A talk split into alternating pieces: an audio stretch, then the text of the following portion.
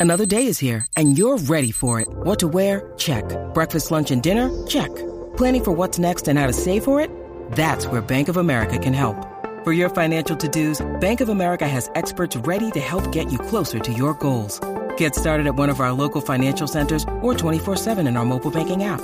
Find a location near you at bankofamerica.com slash talk to us. What would you like the power to do? Mobile banking requires downloading the app and is only available for select devices. Message and data rates may apply. Bank of America and a member FDIC.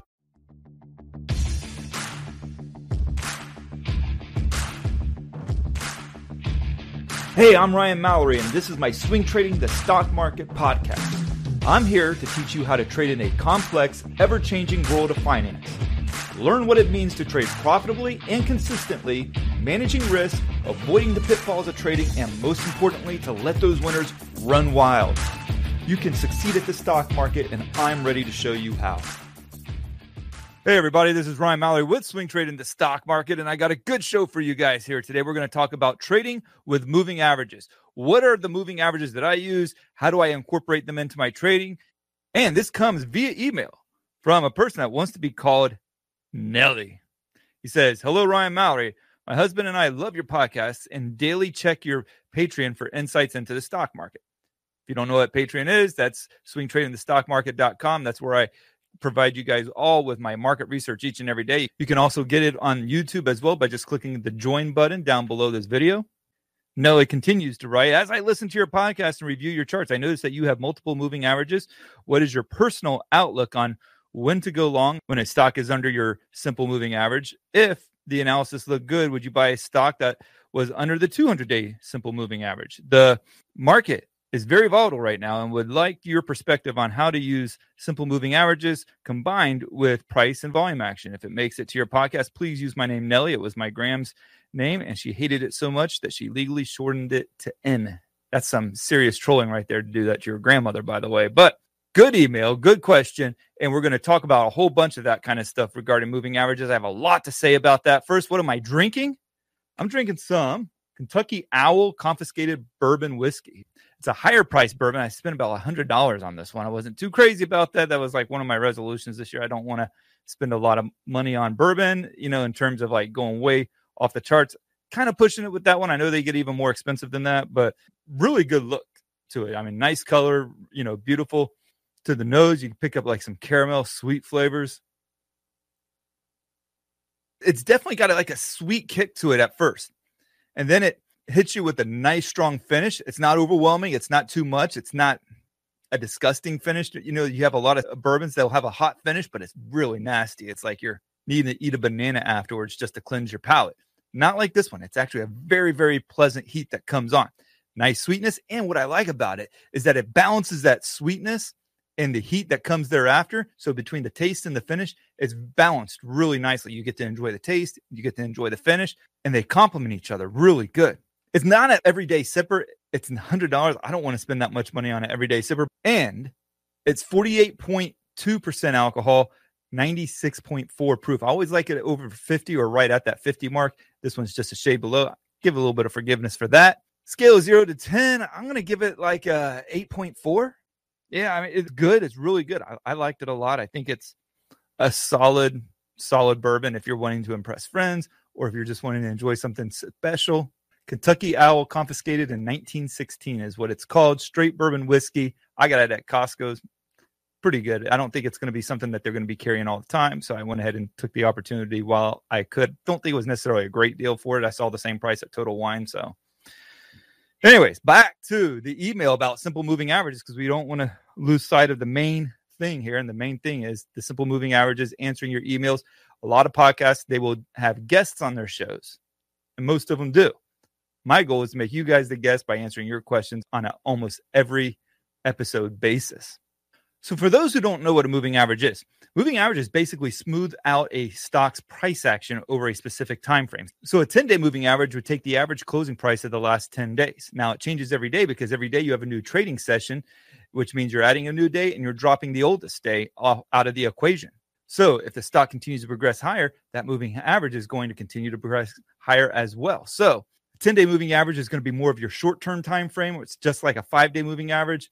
50 day moving average is going to be more of like an intermediate time frame and stuff like your 200 day moving averages are going to be more of your long term moving averages now it doesn't just apply to daily charts you can have a 200 minute moving average or you can have a 200 period it's probably best to call them 200 day periods because if you're using it on a five minute chart or a 30 minute chart the moving averages are going to be different depending on what time frame you're on. You can also use it on multi-day charts like the weekly or the monthly or even yearly. And they're really fascinating to look at because you can see especially like with the weekly there's all sorts of tendencies for the market to bounce off of specific moving averages over time.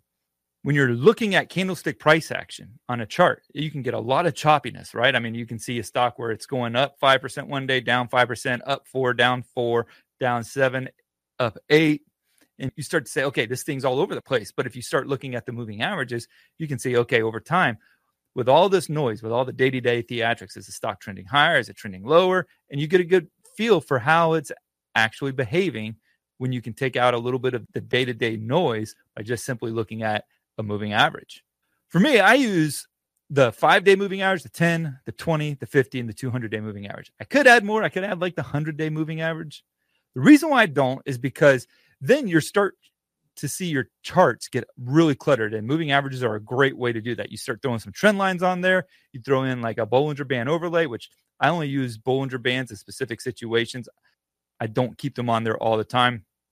But you can imagine somebody that does plus you're throwing in the moving averages your trend line analysis and everything else it can get really messy so i keep it to those five moving averages i think they're probably the most popular ones and the reason why i go with the most popular ones is because moving averages are going to show herd mentality. So there's a lot of people that will buy stocks right off of the 20 day moving average or off the 200 day moving average. And so the popular ones are the ones that are most likely to do that with. If I chose something like the 27 day moving average, there probably wouldn't be as much price action using just those moving averages. There'd be some, but I like it more when I'm doing the ones that are very popular. Now, there's also exponential moving averages, which give more weight to the most recent price action versus the oldest price action on the moving average. And then you have simple moving average that just weights it all out the same. I use simple moving average again for the same reason that I use the 5, 10, 20, 50, and 200 day moving averages because it's the most popular form of moving averages. And so that's where most people and where you're going to see most of the algorithms start to trade off of in a sense, you can say there's a psychological effect there that's worth taking advantage of. Now, there's other popular ones. I said there's like the 100 day moving average. I've seen people talk about the 125 day moving average. All of them are legitimate and you can use them. But at some point, you got to kind of say, okay, if I'm going to throw the 100 on there, maybe I don't care too much about the 200 day moving average. Or maybe it's the 50 or the five day moving average. Not saying that you can. I'm just saying that you're cluttering up your chart and you're adding a lot more noise. Every line is another layer of noise on your charts. And I like to keep it as simple as possible. I like to keep the clutter off of my charts as much as possible. If you look at my charts that I post on StockTwits or with swingtradingthestockmarket.com or on SharePlanner itself, you're going to see that almost on all the charts, it's very, very simplified, man. And, and I even get criticized for it. it's like, oh, he just draws one line on there. Well, sometimes one line is all I need to draw on there to get my point across. If there's a trend line, I'm not going to clutter it up with a whole bunch of lines just to make it look like the chart's more important than what it really is. If I can prove a point with one line, I will do it. A lot of people get excited about the crossovers too. You hear about the death cross, the golden cross. That's like where the 50 day moving average crosses the 200 day moving average. Death crosses it to the downside. Golden cross, if it crosses it to the upside, meaning the 50 day moving average moves up and through the 200 day moving average. That's the golden cross. If the 50 day moving average moves below the 200 day moving average. At the moment that it does that, that's your death cross. And here's the thing anytime we have one of these death crosses, and we've had some recently here, people get all excited about it. It's like, oh, we got the death cross. And people are like, oh, we got to get short on this stock or we got to get long on it. But here's the thing, though, is a lot of times there will be signals far earlier in a stock price's action to get shorter to get long than waiting for these death crosses or golden crosses to happen. Because ultimately, these crosses are lagging overall market price actions. You might say to yourself, no, no, no, it's so reliable. And yes, there's times where you short the death cross on a stock and the stock continues to go down and you feel like it proves your point. But what I would tell you on that is that what's making it cross? It's the price action. The price action is what's causing and what's creating the death cross or the golden cross or any kind of moving average cross. Some people like to play like the three and the eight moving cross. I've never even tried it before. Not saying that there isn't some legitimacy to it or some valid arguments for using it from a swing trading standpoint. I've never tried it before, but I can tell you for the most part, your moving averages are lagging overall market price action. So it might have already had a nice base, broken out of that base, maybe even bull flagged and broken out of that before you get these confirmations from the death cross or the golden cross. Because ultimately, it's the price action that's driving that 50 day moving average through the 200 day moving average to create the death cross. And it's the price action that's rising that's pulling up the 50 day moving average to cross through the 200 day moving average to create the golden cross. Because you're never going to have a death cross when the stock market's going through the roof. If the stock market's continuing to put in all time highs each and every day, mathematically it's impossible for there to be a death cross because when there's a strong trend in place the moving averages in the short term are always going to be much more steeper than the longer term moving averages so the five day moving average will be almost like parabolic in a strong uptrend whereas the 200 day moving average just might be you know plodding along so again i don't care about the moving average crossovers now another thing that's said a lot about the moving averages is oh, when price is above the 200 day moving average, you should be bullish. If the price is below the 200 day moving average, you should be bearish. Well, when you've been in an established uptrend for a very long time, it can mean like the difference of like a 10 or a 15% pullback just to get you below the 200-day moving average. You've seen that with the S&P 500 for quite some time. I mean, at some point it was like there was like it would require more than a 20% correction just to get below the 200-day moving average and that wasn't going to happen anytime soon.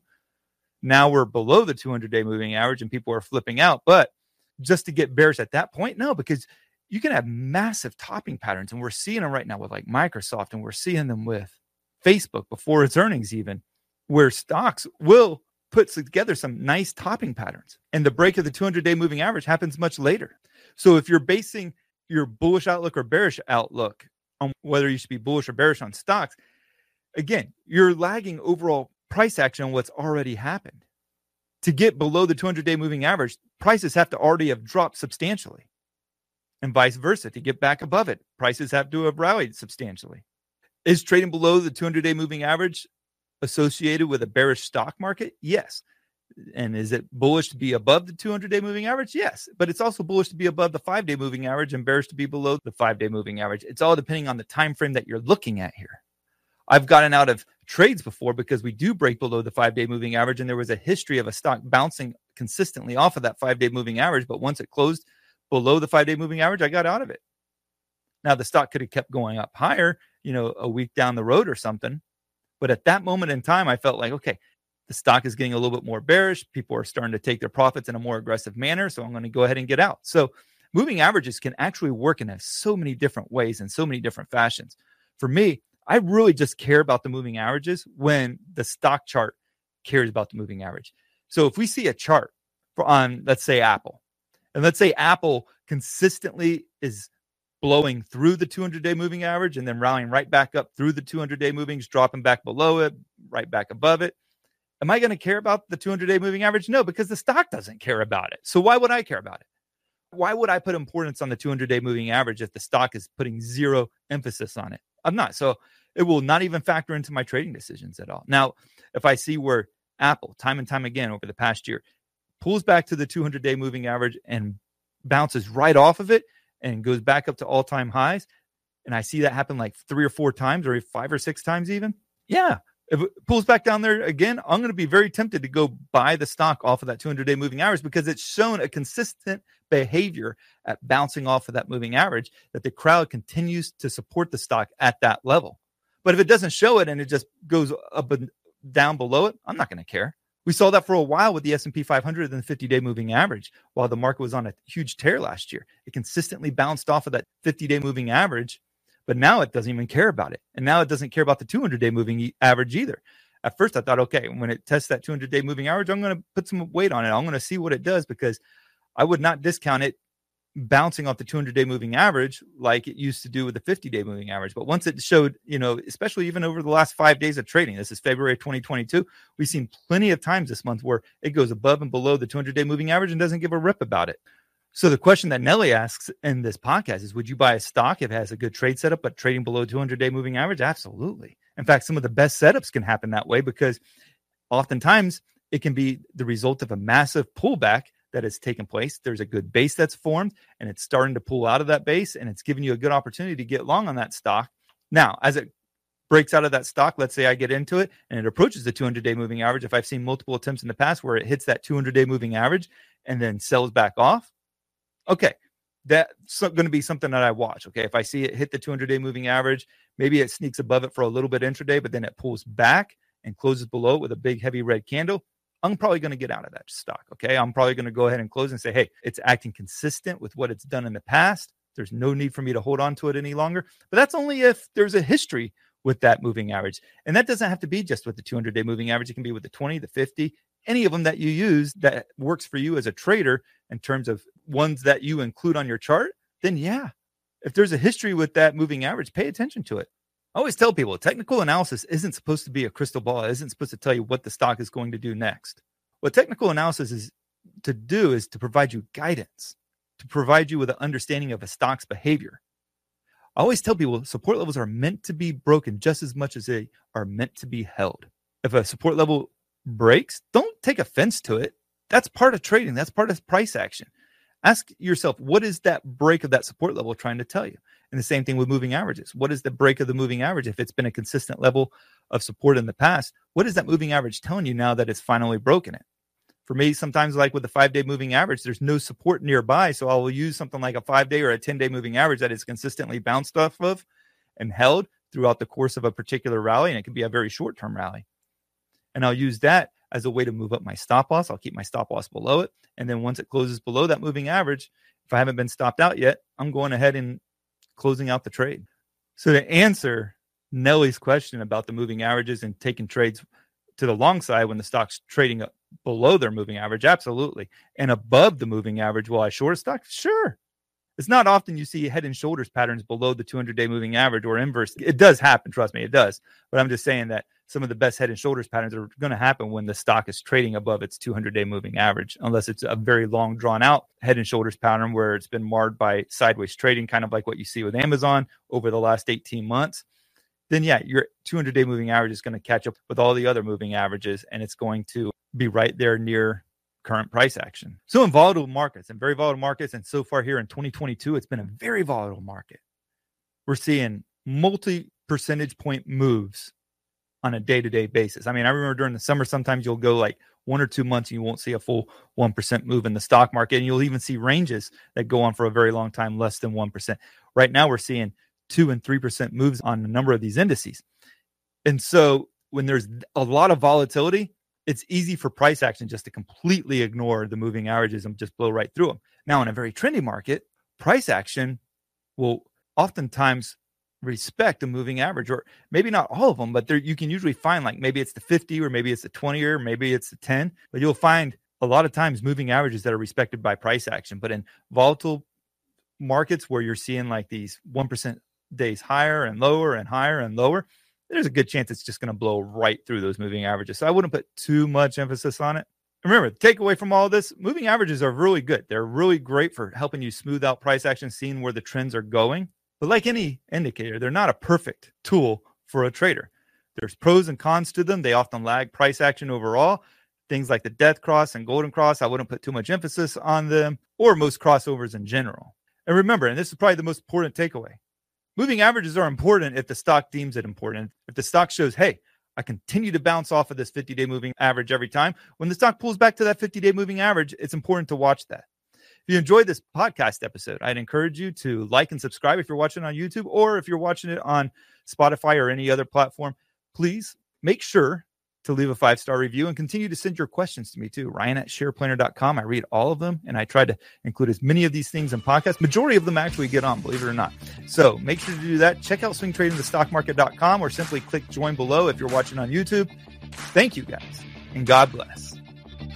Thanks for listening to my podcast, Swing Trading the Stock Market. I'd like to encourage you to join me in the Share Planner Trading Block, where I navigate the stock market each day with traders from around the world with your membership, you will get a seven day trial and access to my trading room, including alerts via text, email, and WhatsApp. So go ahead, sign up by going to shareplanner.com slash trading block. That's www.shareplanner.com slash trading block.